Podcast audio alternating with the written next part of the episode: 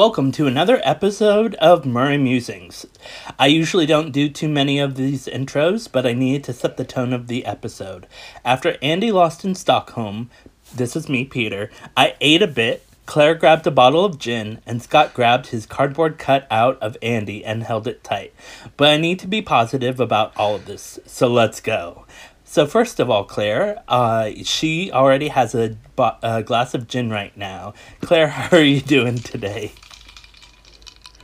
Yeah, yeah. I'm. I mean, I'm okay. I've I've drank through the pain, as you can see. Can you That hear that clink, chink clink. chink? That's the ice against the glass. Um. Yeah, yeah. I'm doing all right. Um. I went out and I ran a half marathon today. I I got my my frustrations of the past week out in the the fresh air in the countryside. Thought a lot about Andy when I was running. And yeah, I feel okay. Generally, I feel okay. It took I, I, it took took a bit of getting over the past few days, Yeah. to be honest with you. Um, but yeah, I'm all right. I've I've I've survived. I've pulled through, and um, I'm looking forward to Yeah. what's next. As Andy Murray fans, we're survivors. So we've gone through the Murray Mm-hmm. coasters several times, um, especially the last four years, really. Um, so let's talk about Stockholm. How did you feel? So, first match, I thought he played. I was so pleased that he came through it Yep. in two straight Had a sets. tiebreaker, but two sets. Um, yep, yep. The tiebreaker, I did. I, I mean, I must admit, like anyone who has listened to this podcast and who follows me on Twitter will know that I am not a fan of the tiebreak, and it just brings me out in hives.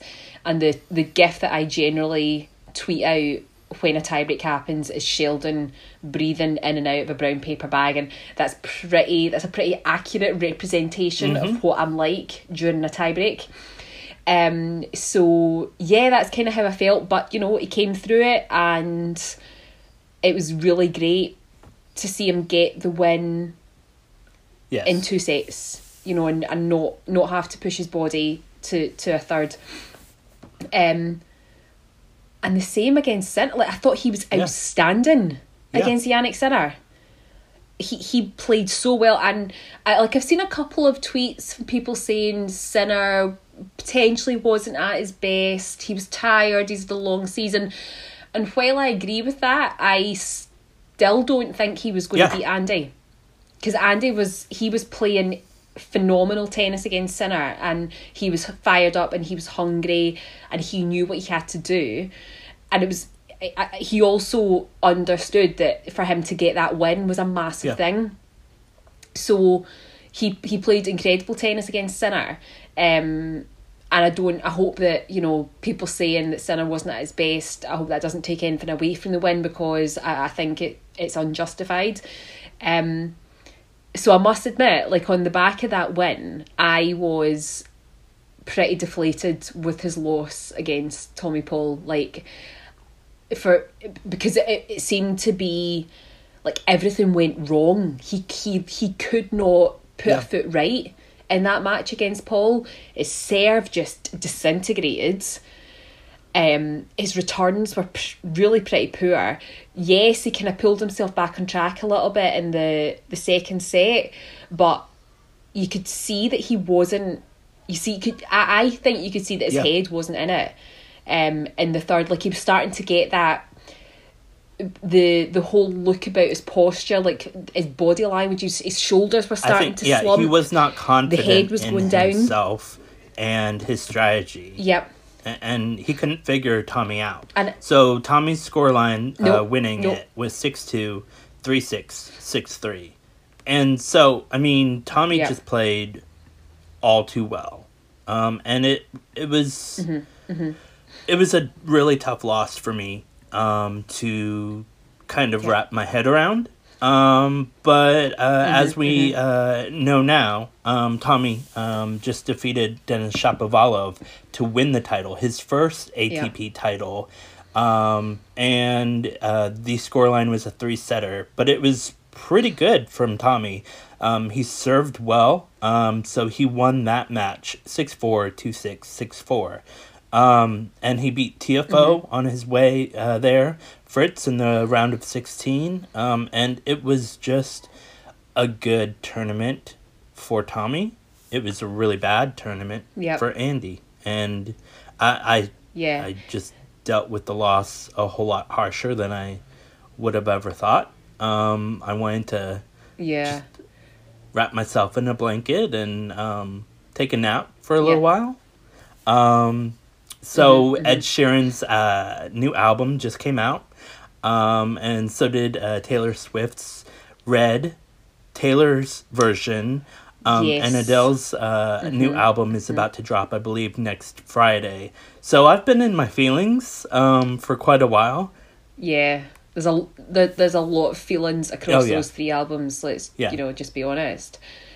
And yeah, yeah, it's funny you mentioned Taylor's album because all too well. I mean, I know it's it's about mm-hmm. like a romance, but I sort of feel like I can relate all too well to like all of Andy's losses recently where I'm just like, oh, I just remember this feeling yeah. all too well. I wish I could shake it off, but I cannot. Here we go again. I cannot shake off this loss.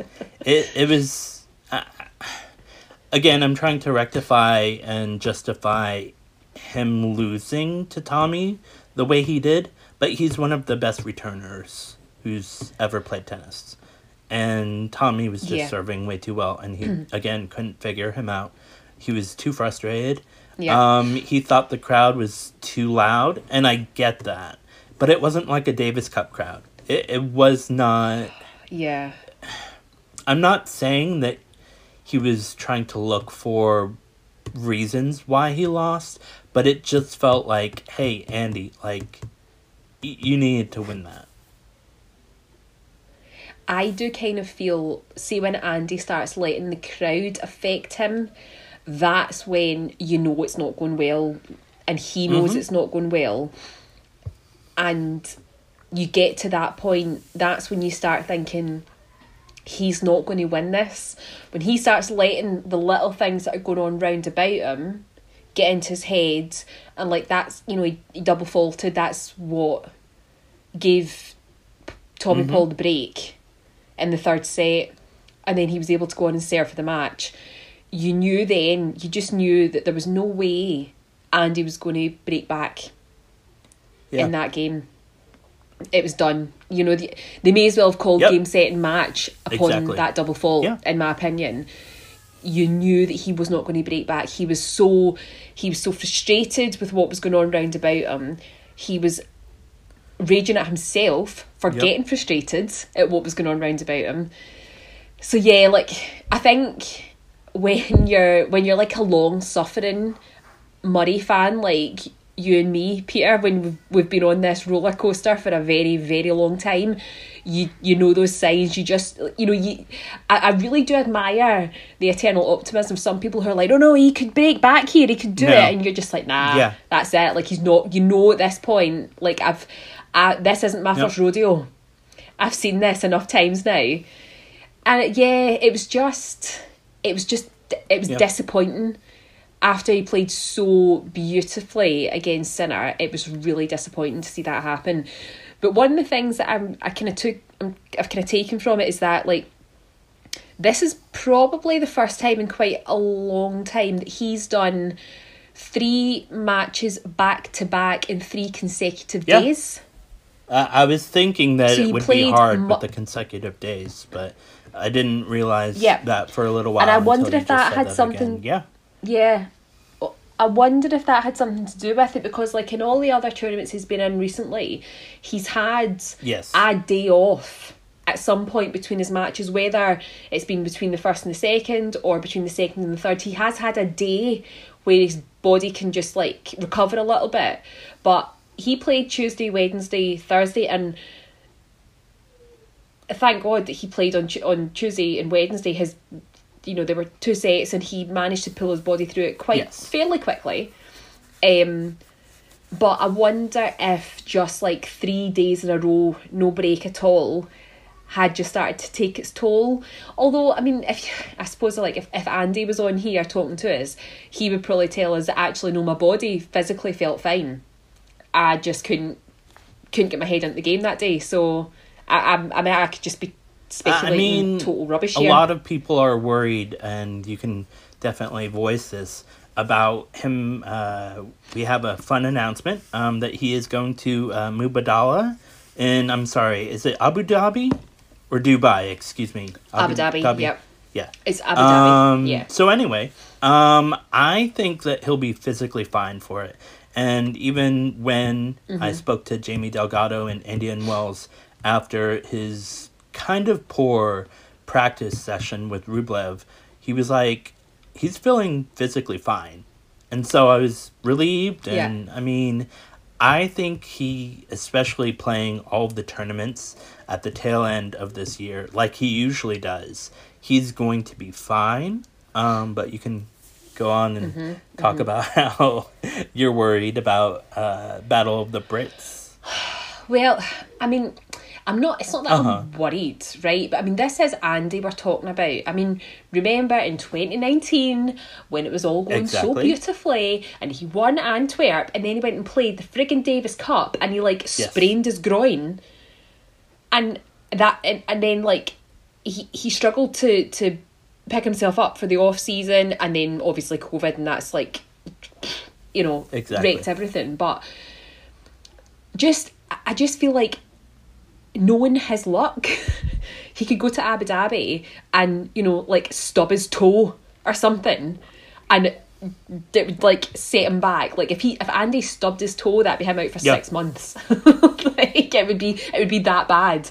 Um, and yeah, like if. Abu Dhabi finishes on the 18th of December and he's due to be in Aberdeen on Tuesday Yes. the 21st to play Battle of the Brits. And he signed up for three sessions and I am going to all three sessions. And if he is not fit and winning, Uh-huh. I will riot. I understand that. I will riot. And I, I can guarantee I won't be the only one because I will have Scott beside me. he, he's easily Uh-huh. persuaded. so Scott will riot as well. He doesn't know it yet. Yeah, if I had made that trip and he wasn't there for all three and he would have played, I'll say it, poor matches, I would riot too. Yeah. Especially because I was thinking, like, how many days is it in between those two tournaments Three days. and the jet lag? And I'm Three like, days. no, Yep. I- I'm fine with him not going. there's a time difference. What's the time difference between um, Scotland and the Middle East? I think it's four hours. Four, or, I think it's four or five. hour- We're four or four or five Okay. hours behind. Um, and I actually think that that's a really, f- f- uh, from my experience of like being in New York and coming back to the UK, that five hours is like it's quite difficult to bring Yeah. your body back on track. Like it's easier if it's like a, if it's like a full twelve or a solid like almost twenty four hour time difference. But when it's something like five, anything between five and eight hours, I think can really mess with your system. Um. So, yeah, like if he, I presume, like I hope he'll fly from Abu Dhabi straight back to Scotland instead of flying from Abu Dhabi to London and then having to travel from London up to Aberdeen because like that's that just that just adds on. So I, I I really hope he's he's flying back into like flying into Edinburgh or Glasgow and then just shooting up to Aberdeen from there and just chilling out hopefully chilling out in Aberdeen for a couple of Okay. days um instead of having to like do additional traveling in between. Because I, I mean my my thinking behind the fact that they're playing in Aberdeen so close to Christmas is that they're spending Christmas with Oh, their yeah. families in Scotland. Um, so I mean, I would assume like Kim and the kids can come up to to, to Scotland like as early as they want. Um, so that's my kind of hope that he's not going to go back to London and do like a day or a day and a half in London and then have to travel up again. It'd just be just come straight to Scotland and just chill out in Scotland for a couple of days and get yourself onto those courts in Aberdeen and do your thing because I have been looking forward to this since the 26th Uh-huh. of February. I hear you. Because, no offense, this has been a I long mean, time it is coming. an EXO, you know, with uh, finger quotes, but I want them all to do well and show up, just like they did Yeah. for the last time Yeah. they did this. And I Mhm. mean, I don't know what Kyle Edmund's physical fitness is like, but I, I'm just worried about all of them playing well. I mean, Cam Norrie, I, I think yeah. he'll do fine. But others, Joe Salisbury is fine. Jamie Murray, I mean, he's into Yeah. the ATP finals right now, the Nitto finals. Um, Yeah. But other than that, Yeah, I think I think Jamie will be fine. I mean, Jamie, you like I remember from lockdown watching some of the videos that Jamie would put on Instagram. Jamie's like Yeah. insanely fit.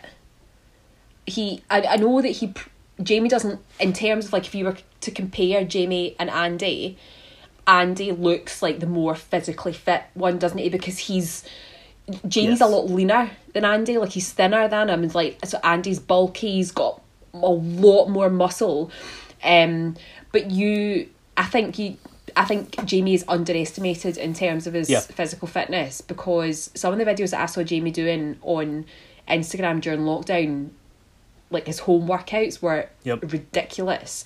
Um, I've got absolutely zero concerns about Jamie's fitness. Like I, I think Jamie Yeah. could keep going for hours. He could play like he could play like ten sets Yeah. on a doubles match. Um, but I'm, uh, and I mean, I watched I him play about two pessimistic, I want hours to- of a doubles practice. So yeah, he he can be fine. yeah, he's he'll be absolutely fine. I just like when I just think about the luck that Andy or lack of luck Yep. that Andy has had in the past like two years. I'm like it would just be so so typical if during this match in Abu Dhabi, this however many matches he plays in Abu Dhabi, that aren't going to get him points for ranking, that he like does something that he's like, oh, damn, like that, like the time he rolled over in his bed and woke up with a, Yeah. like a strained groin, like you you know things like that. ridiculous. Um, but yeah, I really, I really hope that he's okay and he does. He goes out there and he plays some decent tennis against some decent players. And you know what? Like, if he doesn't win in Abu Dhabi, I like, I don't care. To be honest with you, like, it would be amazing, but at the moment, like one of my main focuses for Andy winning is for him to get ranking points. I want to see him work his way back up Yep. the rankings. Um, so like this doesn't mean anything in terms of rankings. So if he doesn't win, I'm just going to see it as like a practice match. Yeah. You know, like just go out there and do your best, go out there and do your thing, and then get back to Scotland and play some awesome tennis. I, which also I appreciate how ironic that sounds because Battle of the Brits doesn't count towards ranking points either. Yep. But I'm going to be there. I want to see him win in person. That's how I felt when he went to Cincy in 2018. I was like, I want to see him win. Yeah. And 2019. so, yeah. Um, so, real quick for Mubadala, like, Denis Shapovalov will be there, Rafa Nadal, Andre Rublev, Casper Ruud, and Dominic Thiem is making his return as well. So, I hope Rafa and Dominic do well. Um, Yeah. But obviously not, you know, as well as Andy. Um, Obviously. I I just uh again I'm I'm worried too at how again not physically but just how much it will be for Andy to with the jet lag speaking go from that tournament to Battle of the Brits. Yeah.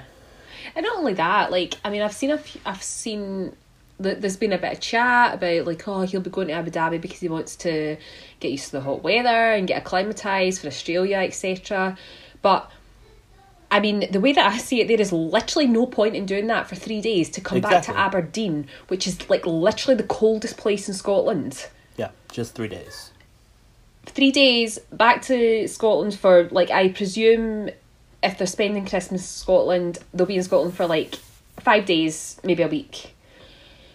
And then I think they're probably going to go back out to Miami. a hotter place, whether Yeah. it's Ma- uh, whether it's Miami or because he didn't Andy at one point sign like something that said he was going to play Brisbane Okay. until the end of his career. okay. Um, so like Brisbane tends to start on New Year's Day, I think. Yes. So he might go. He might just go direct to Australia, go to Brisbane, um, which will be hot. So yeah, I I don't know. I, I don't think that like the, the reason he's going to Abu Dhabi is to get acclimatized to the heat. Yeah. That would be fine if he was staying there. Yeah. But to do three days and then to come back to the frozen north of Scotland, it seems it seems bizarre to me. Yeah. With all So the can players think- I just listed, it's more about match fitness and Yeah. practice. I think so. And I get yeah. that because I mean that's top tier. Yeah. tier. Mm-hmm, mm-hmm. Yeah, like he's not going to persuade Rafa to come over and play like a an exhibition match at Battle of the Brits. So No, although that would be cool. That would be funny. Oh, imagine that was his reason for going. Imagine like he gets over to Abu Dhabi and he's like, Rafa, Rafa, come here, like, dude, come here. I've got a, I've got a favour to ask you. Remember how I played your challenger once and like brought all the big guns into Mallorca? Uh huh. How do you fancy coming to Aberdeen just before Christmas? I promise you it'll be awesome. Rafa needs to come for an EXO in Scotland or uh, England. Yeah. Yeah, I mean do Roger's done it. Exactly. Roger came. Roger came for a for um, Andy Murray live at the and I mean Novak can come too as well if he wants. mm-hmm. Yeah. Yep, pull in the crowds. Yeah. I'd love that. That would be I'd funny. love that. I need uh, Rafa in a kilt. Roger looked good in a kilt, so I imagine Rafa with like with those calves would look really good in a kilt. Oh yeah. Yeah. But you know, we're we're sort of getting into like a we're getting into like a different territory here. Uh, uh, let's segue, as we usually love to say, into something else. So you can think about this while I um, read some of these responses. But Okay. uh, Scott had put out on our account um, on Twitter. Um, so we, of course, have uh, the off season.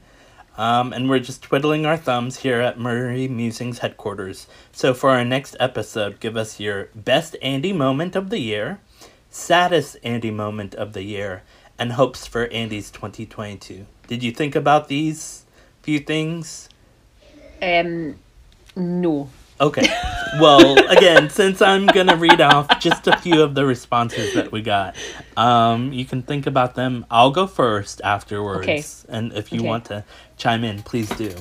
Okay, so let's go with uh, Jack Edward. Uh, 1994 is his handle, um, and he said for the best moment, the underarm serve versus Carlos Alcaraz. That was great. That was Yeah, just like yeah, a good choice, good sweet choice. little hey i'm gonna do an underarm serve because you're so far back you're wanting to be like rafa so let's do this to you you know Yep, yep. um the saddest andy moment of the year his wimbledon loss to Shapo um uh, yeah. that was one of the worst, but I'll tell mine um, in a sec. Um, and then he said, for hopes for Andy's 2022, a semifinal at any tournament. And he said any in bold. And I agree. I, I could use a semifinal. I, I need one. Yep, yep. Yeah. Okay, okay. So I believe uh, we've got another one. Smarth Kaul, um, K A U L. Excuse me if I'm not pronouncing your name correctly. He said, uh, or uh, Smarth has said, uh, the best moment, the run starting from U.S. Open, especially Indian Wells. Fair enough. Yeah. The saddest moment, Paris Open, and overall drooping shoulders when things aren't going his way. Um, Yeah. And he's getting better at controlling that, in parentheses, um, Smarth said. And, and I agree. Like, we're just talking about it earlier about his confidence level and his demeanor. It's just, it's not great. Um, and he and Smarth, excuse me, um, said uh, the hope was winning at least one title and making a deep run in one of the Grand Slams. It's Yeah, yeah. definitely, yeah. definitely what I feel too. Um, we've also got another reply um, from aliaswitchdoctor.com. Um, the handle Okay. is uh, Gantz Graph underscore the best. Uh, they said match point versus Otte at Wimby for sure. It was a great match. It was a five setter, right? I mean, It- it was yeah, epic. it was incredible. Yeah. Incredible. Yeah. So that match point, it was good. Um, the saddest was putting him against Tsitsipas, round one, not the loss, but the draw. And again, Mm-hmm, we're just talking about like how unlucky he was during this whole Yep. entire year, um, Yep. and the uh, the players that he's had to draw, uh, it's just not great. Um, it's, oh, I'm going to say it. I mean, it's bullshit. it's bullshit.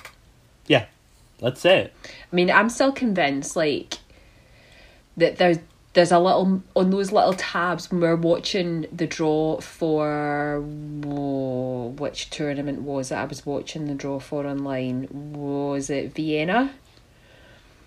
And he drew Hubie in the first round. Okay, Was that was that Vienna? I think so. Yeah. And they had their little tabs in front of them and they would turn them over and be like, oh, look, okay, that one's Hurkacz. Okay, yes. So we go, oh, Andy Murray. I am convinced that there's a little marker on Andy's one that they're like, there we go, that's the one.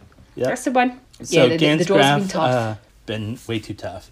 So Gantz um, said for the hopes, kicks more top ten ass, which she's done, and gets Mm-hmm. into maybe the top eighty or higher. I, I need that.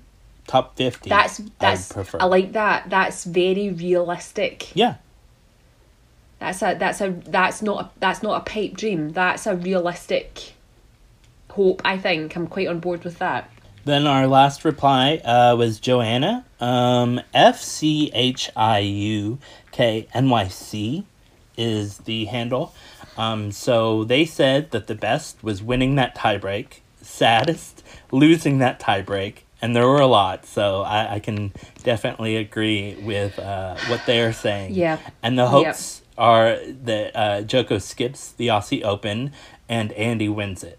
And I definitely, I, I, I would love that.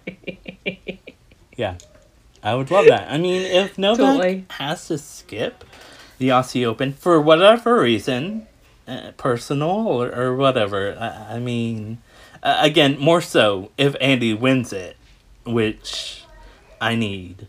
I just I feel like if there's any tournament that I need him to win, It's the Australian it's Open. the for Australian. Open because he's been like to just put it so bluntly, he has been the loser so many times. Yep. I mean, to hell with saying, oh, he's been the Australian Open runner up five times. He has lost it five times, and I Yes. need him. I need him to win it. And some brutal losses at the Desperate. tail end. Brutal. desperate for him to win it. Like the the the, it would be so perfect for like so. Twenty ten was when he made his first final at Uh-huh. the Australian Open. It would just be so beautiful and so poetic if twelve years later, after like s- the the the most crushing three years of his career, three or four years of his career, in fact, Mm-hmm. to go in it. Go in twenty twenty two and win it. It would just be like it would it would be sensational. For me, I think it might be bigger than winning Wimbledon. Yeah. I literally had a dream, and this was when Stan was on the rise and winning, you know, uh, his three majors and being compared to Andy and all of that. But we won't get into that because that's a whole entire um, other episode. Um, but I had a dream, to cut to the chase, that Stan defeated Andy in the final.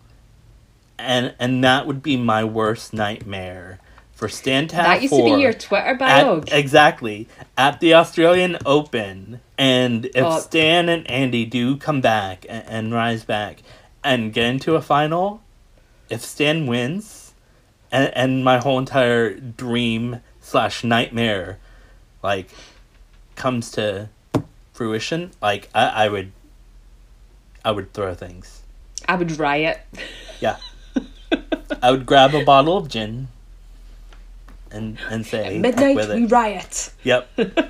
In solidarity with you, grab a bottle of gin Oh, Yeah, that would be awful. Drink a glass I mean, I or like two. Stan or three. or four or five. Or do you want to just take a straw? Yeah. I like Stan, but I cannot allow that to happen in my lifetime. I can't allow it to happen. No.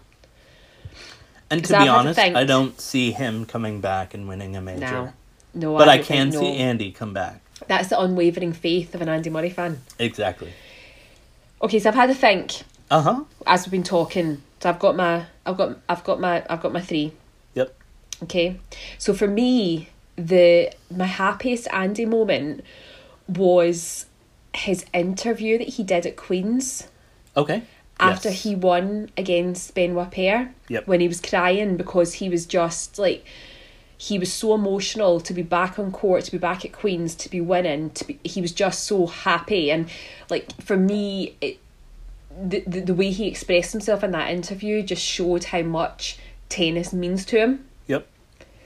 Um, and so it's it's a little bit different, but I just thought that was a really beautiful moment because it's it, it was also for me it was a sort of hark back to twenty twelve when he cried after losing to Roger Yep.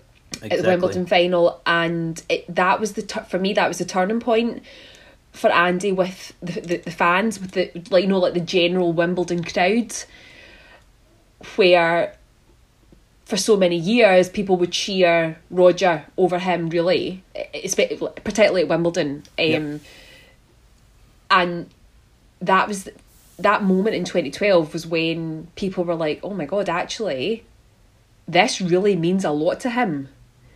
And he's actually a really good guy. He's not this like whinging faced 18 year old that like okay was a whinging faced 18 year old like that's you know and that for me 2012 was a turning point when people's attitudes towards him started to change Uh-huh. and when he cried during that interview at Queen's it just took me straight back to that moment in 2012 and for me it was just really like I was like yeah like I, it's it, for me it's everything that Andy stands for in tennis like he loves it so much it means so much to him Yeah.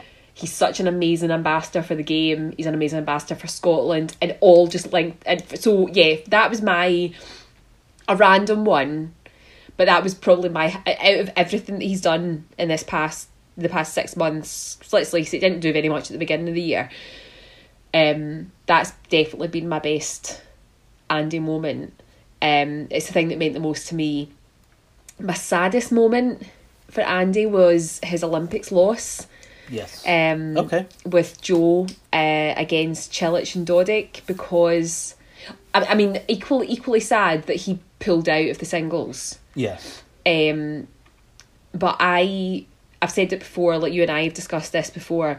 I genuinely believe that he had Andy and Joe beat Cilic and Dodig in that match, they would have won the gold. I think they would have gone on and won Yeah. the gold. So that was probably my sad Andy moment. Close second, losing to Zverev at um, Indian Wells. Was it Indian Yeah. Wells? Yes. Yeah, that's like that's more of a sort of like rage sad.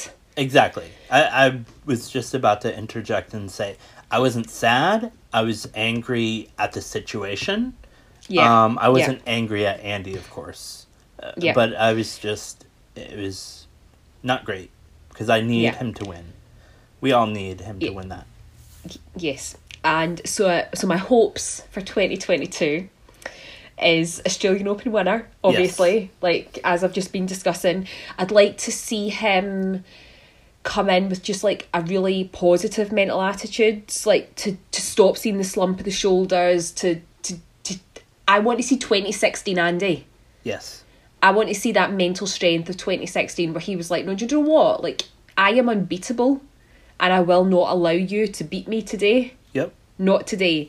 Um, and also, just as like a little extra, I'd really, really like to see him beat Djokovic in any, in any match. I would like that. You know I would like that. And you know, and you know, I like, you know, I like Novak, right? I'm But I would surprised like to see, Yeah. I would like to see Andy beat Novak. you know I like a good revenge I don't- story. I don't care when, right? It could be in a final or it could be in round one. I Mm-hmm. don't care. I would like to see Andy beat Novak. Okay. I'm surprised. Yep. Cue the Novak fans coming for me. I don't give a fuck. I don't care. Oh, the F word. Okay.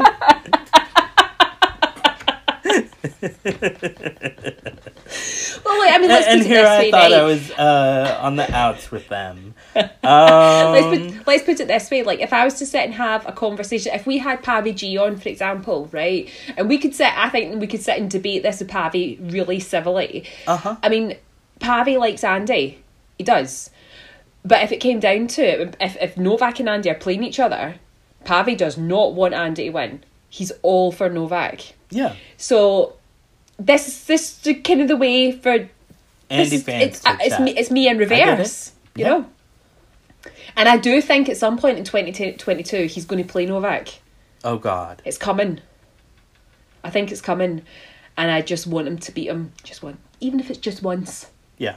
i want him to beat him Okay. So that's my list Whew. i, Okay. I, I even wrote it down on I love it. like a random piece of paper Write it down. Stick it on the wall.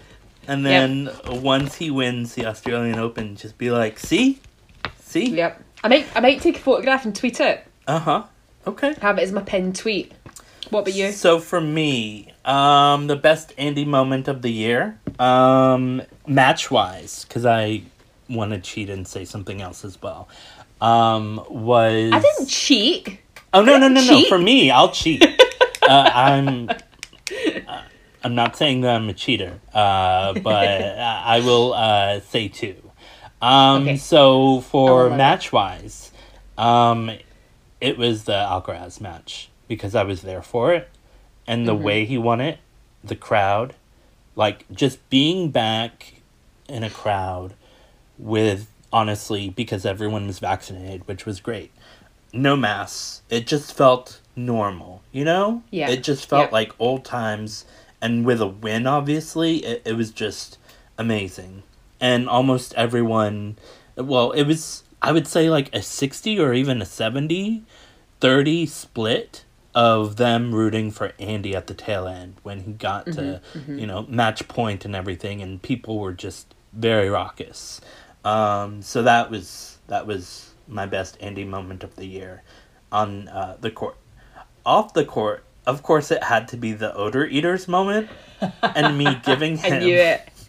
I knew it. odor eaters, um, which honestly, as uh, we know from two uh, podcast episodes ago, were mine that I bought for myself. I'll admit that. Um, but uh, when I heard about his situation early in the morning, when his shoes stunk so bad that he put them underneath a car because he didn't have a balcony and he didn't want his hotel to stink. I mean, he could have put them in the bathroom. Um, and obviously he had a his wedding ring on one of the pairs um, because he always does that. And it was just like Andy. So he was just smiling and happy when I took the picture of him, as we all saw. Um, so yeah, that was my best personal Andy moment of the year. And almost every moment, of course, that I shared with Andy at Indian Wells was great. But that was the Yeah. best. And there and there were a lot of moments, Oh, weren't yeah. there? Yeah. Saddest I mean, moment. all I can do is a big deep sigh of joy. yes. or, okay, let's get to the saddest moment and then move on. It was the Tommy Paul match where I thought oh, I, I. I thought he could win it. And I believe I said this on Twitter, um, at least in the DMs as well. But I thought that even though Tommy Paul and uh, Giron uh, Marcos um, were practicing well, all of the Americans were doing well this year. Um, Yep. At Indian Wells, I saw Tommy practice, and I was like, ooh, okay. I mean, again, he's beaten Rublev, he's beaten quality players. That Andy had that match. And Yeah. as one of the most optimistic, I would say, um, from our group chats and everything, most optimistic Andy Murray fan, I was, I'll say it, devastated. And honestly, a little mad at the match. Not mad at him, of course, but I was, Yep. I was mad.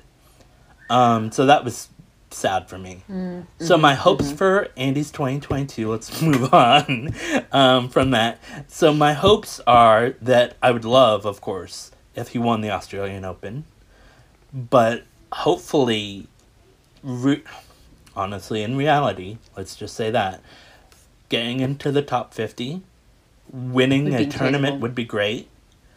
And obviously, getting into a semifinal, like someone else said, would be great. Yep. But I, I would love a tournament win. Any tournament win. Any tournament win. Yep. Any. No, I totally agree. Totally agree. I mean, I've got like, I I think you know, my my three hopes. I think the there's one among my three hopes that's extremely realistic, Yes. and there's two that are more like you you keep you keep being optimistic, Claire. You Exactly. keep being optimistic. Yeah. Um, but I, I totally agree. Any any tournament win would just be incredible because I feel like any tournament win will give him the confidence moving into the next tournament. And it's once he's got that confidence back of actually going all the way and winning it, I, I feel like that's that's what he needs. That's the trajectory that he needs to just go up, keep going. Because he'll get that once Andy gets that winning feeling back. It's like a shark when they smell the blood. Yep. Once he remembers what that like holding the trophy aloft. I mean, I, I don't believe for one second he's ever forgotten how it feels to hold the trophy and like be the winner. But Yes. once he actually gets to do that again, I think he's just going to be like, I need to win more of these. I want more. So, yeah, any, any tournament will do it for me, Andy, and then just keep going from there. Yeah. See you at Wimbledon. Yep. I might renege on my deal with Pabby G about, like, you know, because I still would like him to win Wimbledon as well. Yeah. I mean, when you said that, I was like, sure. I mean, I'll give him a deal with the Wimbledon, but I, I think obviously if he wins the Australian Open, and if Novak doesn't win Wimbledon, I won't be sad. I I won't be sad about that. And if that's the deal that you made with the devil, like Novak has made a deal with the devil, as we all know now, um, that it's just again, I won't be sad. I'll just say that. I mean, to be honest with you, if we're if we're like being completely frank, I think Roger's coming back and winning Wimbledon. Wow, Yeah, bold. I think Roger's going to win Wimbledon. That's who my money's on for Wimbledon twenty twenty two. I think he'll come and just be like. I mean, if it's not Andy, obviously I would prefer it to be Andy, but I think he'll do absolutely nothing until the grass season starts. He'll be in rehab. He'll get his wrist or whatever is wrong with him working on it. Wait, that's team Knee. that's got the wrist. It's Roger's knees. Um, and he'll come back for Wimbledon. Because, like, Roger sees Wimbledon as his turf, even although we all know it's Andy Murray's turf. I was about That to say he needs to pee on it, but mark his territory. is what I'm saying. Oh, like, imagine, imagine, right? You know what I'm going to say? Like, imagine it's been done. Imagine the territory has been marked over the years and Novak still eats that grass. I, I would be sad about that, but you know what I mean. The Novak does have a plant based diet. Okay. okay. Do you want to go over the amount of times he's been beaten by the eventual champion? I don't know if I want to. I mean, it's been. I thought I was and parcel, counting It's been quite a few five, times. But has it been six? So obviously it's been Tommy, Paul, and yeah, Stockholm. that's most recent. then Casper Ruud in San Diego. yeah, yeah, Um, Hurkacz in Metz. Yeah, Um, Rublev in Rotterdam. Matteo in Queens. yeah. And uh, uh, GB Tennis, who I love to follow on Twitter, said it was Yes. six, I believe. And, So who's the sixth one? Yeah. He may have been No. wrong. No, wait. Did Tiafoe win Winston Salem? I don't believe so. Who won That's who I thought Winston-Salem? for a second, and I'm like, wait, which one? Casper? Hurkacz? Was it in the Challenger, not in Rennes. Oh yeah. Uh, you might remember the first one. you don't like this person.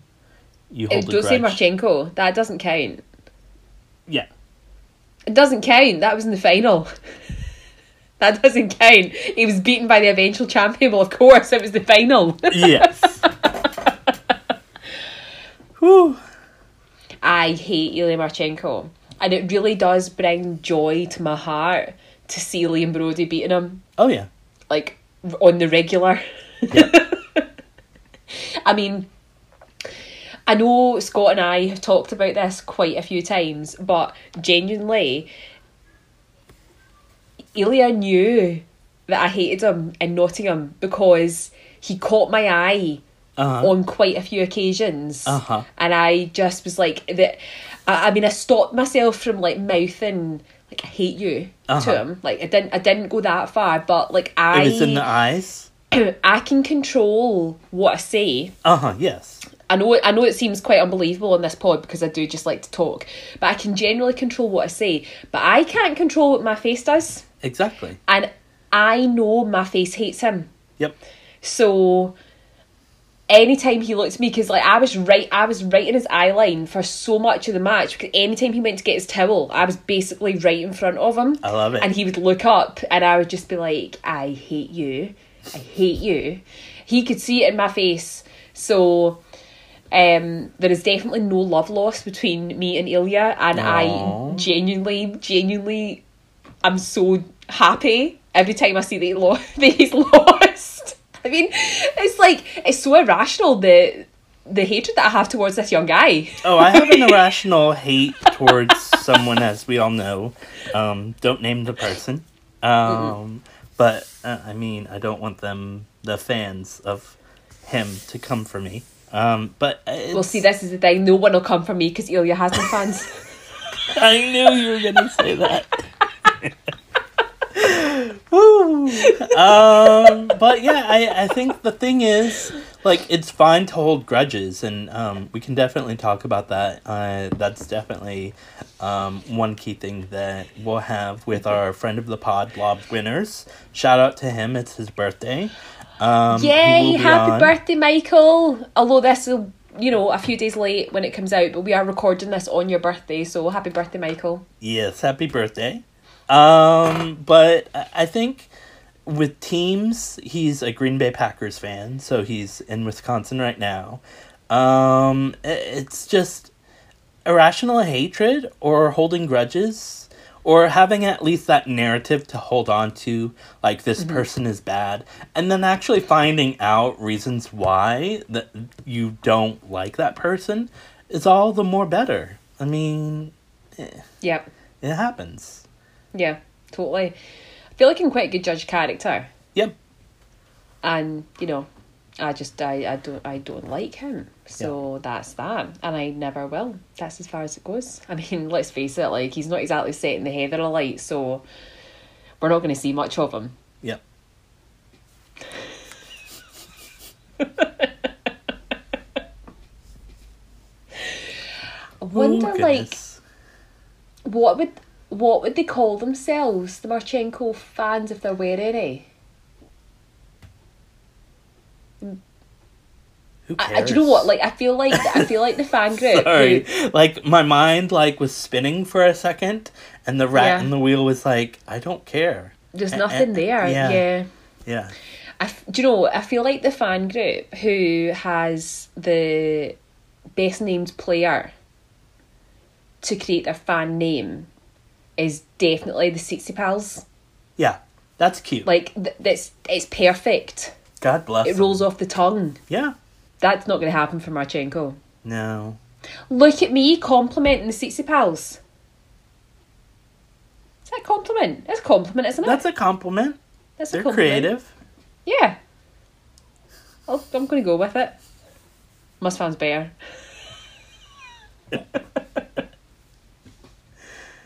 Ooh. Okay. So do we have uh, any more topics to tackle right now, other than Battle of the Brits coming up and Yep. Mubadala Yep. which uh, hopefully again will be great. I mean, I think that's it. Like we are, we are at the tail end of the season now. Yeah. Like it's it's done. It's it's been. We are going to do um like a proper season roundup. Yep. Um, we've got like an exciting little collaboration lined up uh, with the guys over at Tennis and Bagels. Um, so we'll be doing if you uh, tune in later on towards the end of the year. Um, obviously you'll be tuning in before that. Our dear devoted listeners, but we will have something um with the guys over at Tennis and Bagels towards the end of the year where we'll be doing like a really in depth roundup uh of the ATP and the WTA from the past year. So this is really just Peter and I having a right old good chin wag about Andy life over the, the past six months. Um, we will be looking at the, the, the season as a whole quite soon, which I'm quite looking forward to. It's going to give me some food for thought, to be honest with you. Yeah. I have a few thoughts about some matches, but It's been quite it's been quite the season yeah. in general, hasn't it? Yeah. It's been pretty pretty good on the women's side, I'll say that. Oh yeah, Yeah. yeah. The women's side's been amazing. Is um is Guadalajara still on? Yep. Have we got a winner yet? Yes, Uh, and nope. still playing. Yep. We've got um semifinals tomorrow. Um I believe it's Sabalenka versus uh Sakkari um for the finalist semifinals, I believe. Um so I honestly um no offense to the ladies, but I don't know when it will end real quick. Yeah. So we've got uh Krejcikova versus Pliskova today. Um Yep. and then tomorrow um, again, we've got Sabalenka versus uh, Sakkari at seven thirty my time. Um, so uh, it's it's going to be a, a pretty good tournament. I mean, Yep. it's been great with almost all of them. There's been a, lo- a few bagels, but Yeah, yeah. with uh, the bagels that have happened, it's been rightfully justified. Um, Badosa beat Sabalenka 6 4 6 0. That was Yeah. great. Um, Wow. And I believe, was it Annette?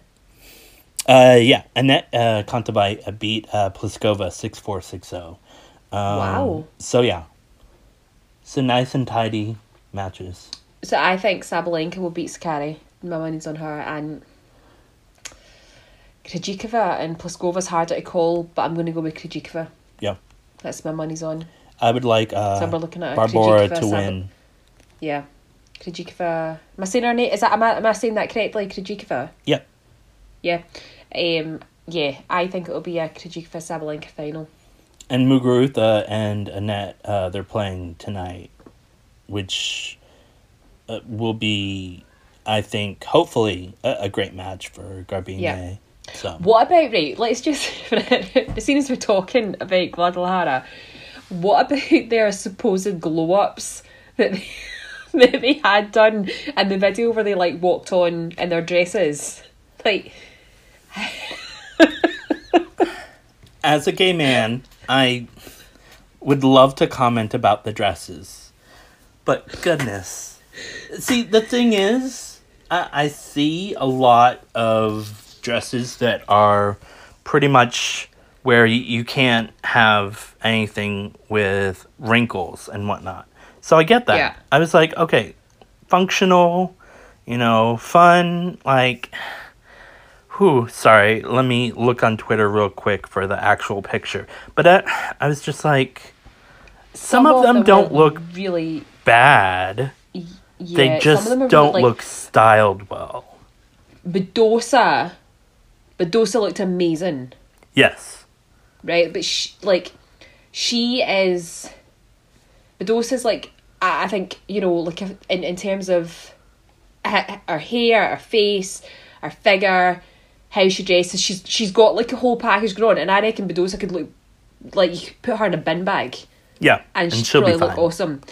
But I feel like with some of the girls, they didn't look comfortable in in what they Yes. styled them in, and I don't I don't think it's fair to like like let's say for example, like, I thought Iga looked really uncomfortable Yes. in the dress that they put her in, and she's clear like she's clearly not like a dressy yes. type of girl, and I don't think it's fair for them to be like, okay, you have to wear these dresses and go and pose in front of a camera Yeah. because for some of them that they're like, oh, I don't feel comfortable doing that. That's not really my thing. Yeah. And it's not their know, job like- to look like models. I'll say that. Yeah. You know, like looked uncomfortable, and and w- the one thing that kind of stood out to me that tells me that she was uncomfortable was in the there's a pho- there's a group photo with them. Yep. And she's wearing flat black shoes. Yep, exactly. I'm looking at the uh-huh. shoes I- right now, Yeah. and Paula brought it like really high heels.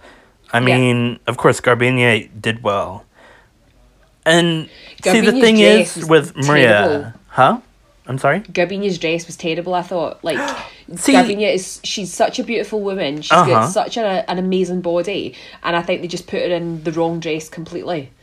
I it- it- it made I would say that you're wrong because I was like, do I hate it or do I love it? And I'm that kind of person that's just like, it it kind of looks like art, you know.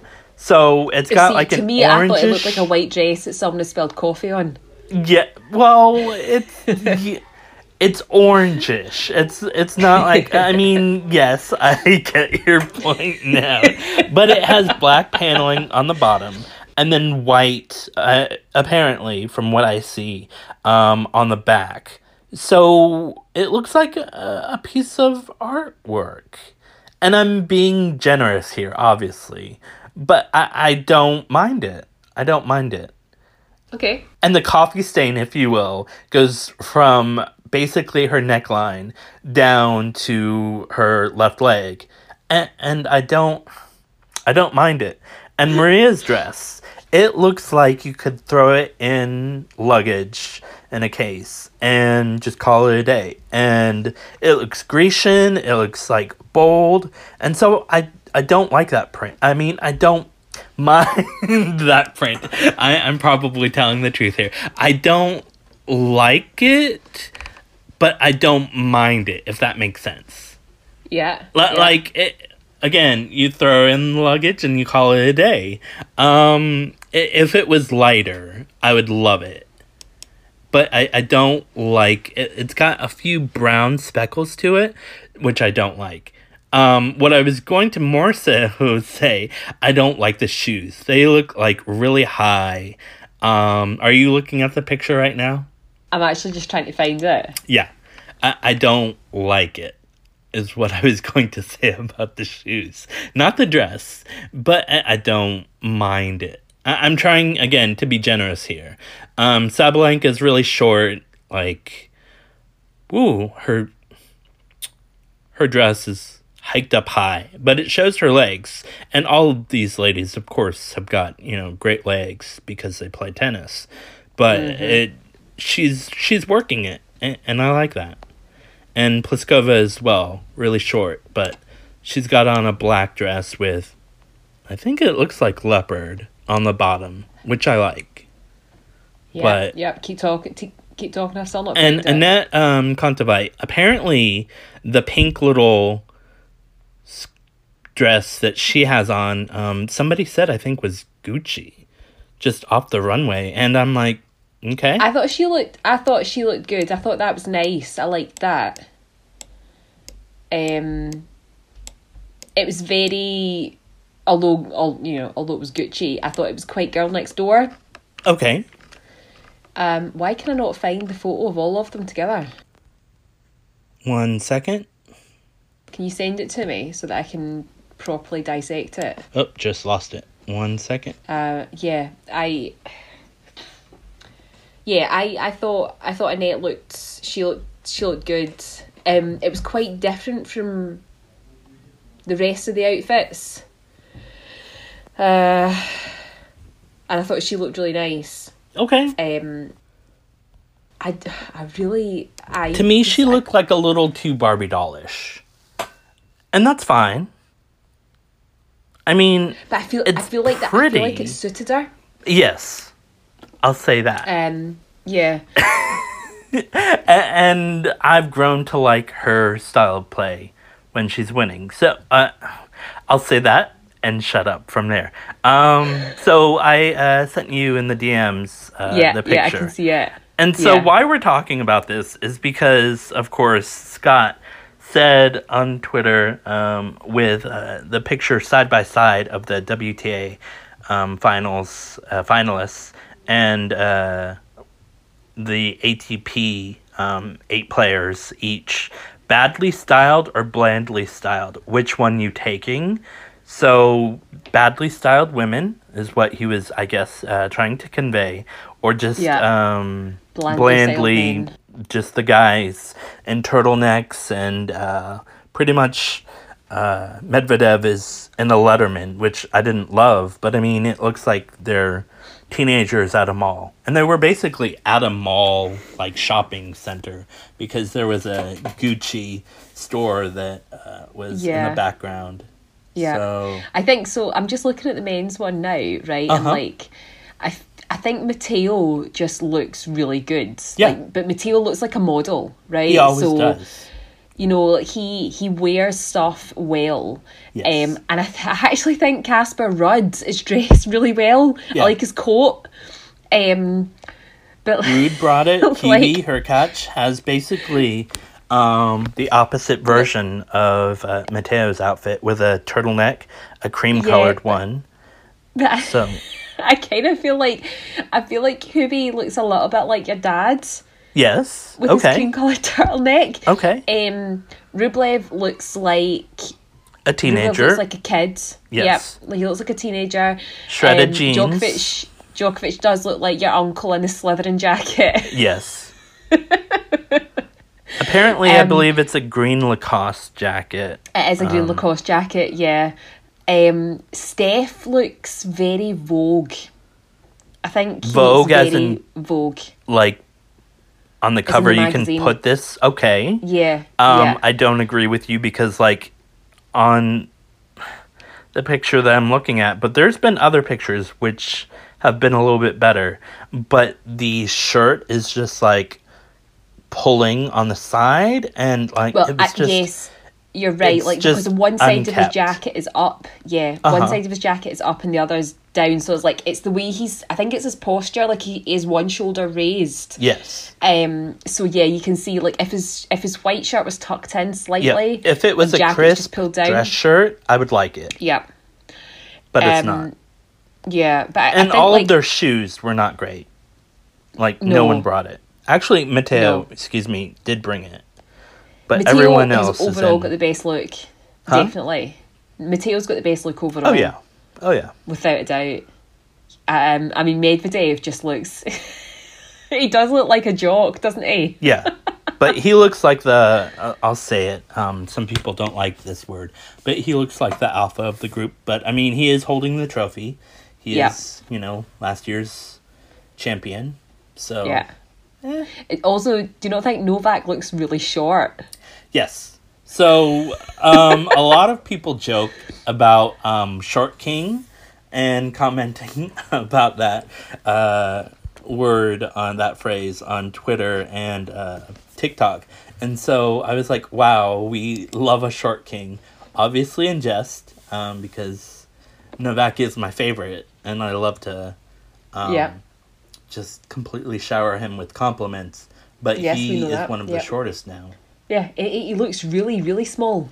Um, but then I suppose he's in between Matteo and Daniil. Rublev. So Oh yeah. Yeah. Excuse me. they do look pretty pretty large in comparison. Yeah. Um, but I've just I've I've just clicked back to the women and I just what like who put Krejcikova in that one shouldered puffy sleeved white monstrosity? Good question. That's a that's a prom dress straight out in nineteen eighty four. exactly. You know who like who put it in that and and, and she's she was a- she's another one who I think looked super uncomfortable when they did the uh, did you see the video you know where they like walked into shot and sort of Uh-huh. did like a kind of pose Turn. Yeah. Sh- yeah, she looked mega uncomfortable doing that. Just like, Yeah. what, what are you, what are you doing for me here? Um, like who put her in that? It's just, Not great. it's, it's not a nice dress, No. you know. And and she's she's a lovely looking woman, But no, and you've stuck her in this. You've stuck her in this nineteen eighties style dress that it's just. It's not nice. The only thing that I can think of, and I'm zooming in, it might be the texture, the way it looks is nice. That's the best that I can say for it. Yeah. I just feel justice for Barbora, Yes. you know, and and that's honestly how I well. felt about everything that she's been styled in off court. Yeah. Of course. Yeah. Yes, definitely. I mean, isn't it like remember when just a little throwback to our conversation with Courtney, and she was saying that a lot of people had said, you know, like if Barbora looked like Genie Bouchard, sh- there wouldn't have been. She, she would have had a lot more attention And more fans. than what she. Yeah. But I think Um. And I, I would prefer the fans that she has over the fans, to be honest, that Genie has, especially the male fans. Mm. I'll say that. Mm-hmm. that's no disrespect to some Genie fans that we know. Yes. there are some there are some very nice ones out there. Oh yeah. Oh yeah. Shout shout out to Ross. And, and I think I'm more so, obviously, uh, I'll say this the straight male fans. Because, of course, there's a lot of those that Yeah. love Maria Sharapova and then moved on to Genie. And Mm-hmm. yeah, I'll say that. For obvious reasons. Anyway, On that note, let's wrap it up. Are we good? I think we're good. Yeah. We've dissected all the outfits. We've given our um, professional fashion critique. Yes. This is coming. This is coming from like me, who's sitting here in my boys' AMC sweater Oh, yeah. Gotta my rep the and my baggy Castore. and my baggy jeans. I, I think as we're talking about Castore, let's talk about that for a little bit. Um, Okay. I'm not begging or wanting, I am wanting, um, Castore uh, AMC Tennis to represent us and sponsor Would us. love it. That, Would love that it. would be amazing. Um, but they don't need to. They don't have to with their budget and everything. Um, but the thing is, I have probably about at least under 10, like six, seven items, including a hat from them. And the quality is so good Oh. um, that I was, I was kind of jealous when you got that sweatshirt, Yeah. that little jumper. Yeah, I yeah. So like for the benefit of our listeners, I um, I got an email last week from Castore saying I had access to the archives vault, which it didn't have a lot in it to be honest. But um, obviously when I saw it, I was like, oh, I'll go and see, have a look and see if there's any AMC stuff in there. And they had the AMC technical sweater that Andy has been seen wearing in press conferences post match. Um, and it was down from £75 to £22.50. I mean, it's like massive, massive decrease in price. And I remember seeing it. This was one of the few AMC items that they had in the Castore store in Glasgow when I went in for a mooch. And it was sev- it was marked at seventy five pounds then, and that was just a couple of weeks ago. And I was like, oh, I really like that sweater, and it's a really lovely material, but I'm not paying seventy five pounds for it. Mm-hmm. So I got it for twenty two pounds fifty, and it's just like it's the softest. It's not warm, like it's not a heavy, like fleecy lined warm sweater. It's super super lightweight. Um, like it's one of the ones that you you could probably wear it if you were like going out running or something during the winter. Uh-huh. Um, it's so lightweight, but it's just it's so soft and so nice. And I Yeah. got it for twenty two. Everything is either soft or like a great like tech material with uh the I love that the, I the, the t-shirts. They're amazing for um for doing sports. Like the the materials. Just I was trying to explain it to my friend today. Uh-huh.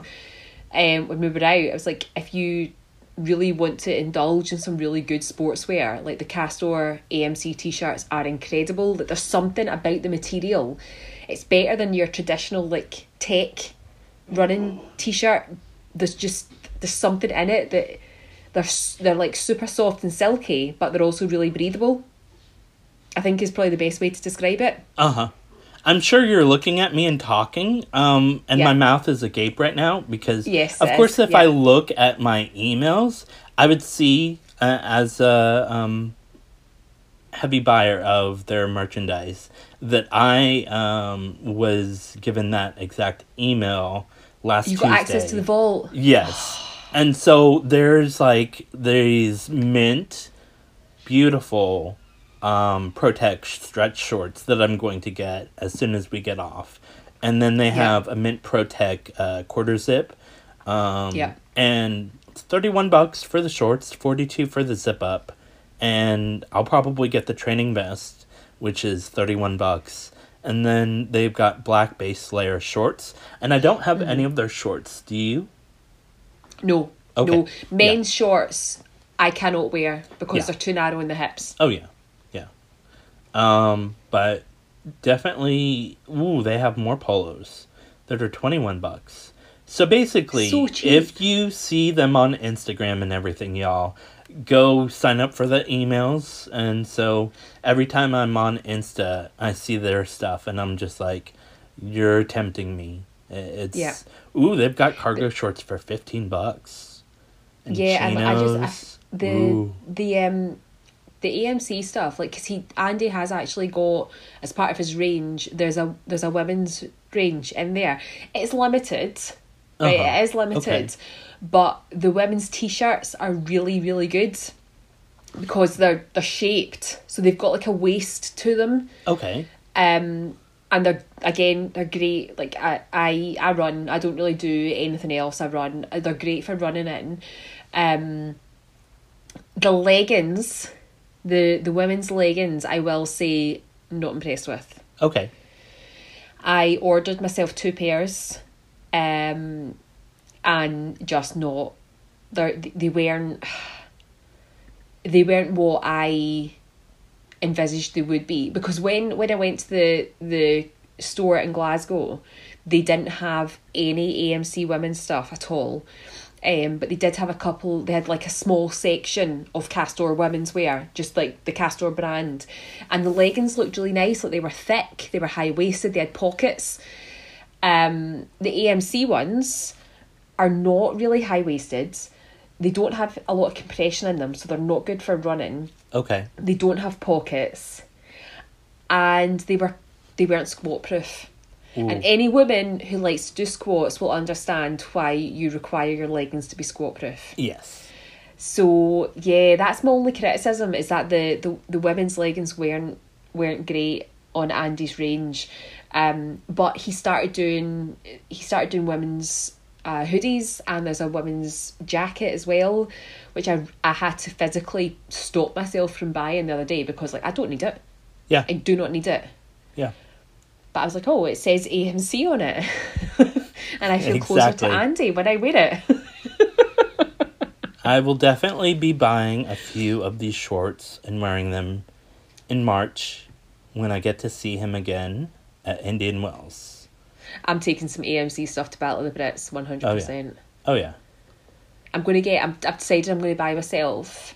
I know we're getting into like we said we were going to wrap this up like ten minutes ago, Mm-hmm. um, and we're getting into like just random chat territory now. But That's fine. for Battle of the Brits, I'm thinking I might buy myself a nice little red tartan kilt to Oh wear cute. Okay. and wear it with my red AMC t-shirt. Ooh, I love it. Yeah, Love it. Yeah. And I've got my flag, I've got my Scotland flag that was signed by Andy. And what I'd really like to do is at Battle of the Brits, I'd like to see if I can get him to sign it again. Uh-huh. Because it started to fade a little bit, the signature, so I'd like to get like an updated twenty twenty one signature Nice. on that and my rubber duck, obviously. Yes. um, okay. Well, I think we should end it here. Thank you so much, listeners, for staying on Thank- to Thanks for listening hear to the us last 10 chat minutes. about the Castore wear. Um, again, um, if y'all would like to go on Castore, it's castore.com. Um, so, yeah. we don't have a Um, discount code to give you, unfortunately. I mean, actually, I do, but I'm going to use it. Um, but anyway, Um, it's been a joy this year to record all of these, and there's going to be plenty more this year, even, um, and more next year. So thank you for listening, and you'll uh, soon hear Andy doing our outro. The best outro ever. Yes. Take care, y'all. Thanks, guys. Take care. Bye. Bye. Hi, I'm Andy Murray, and you've been listening to the Murray Musings podcast.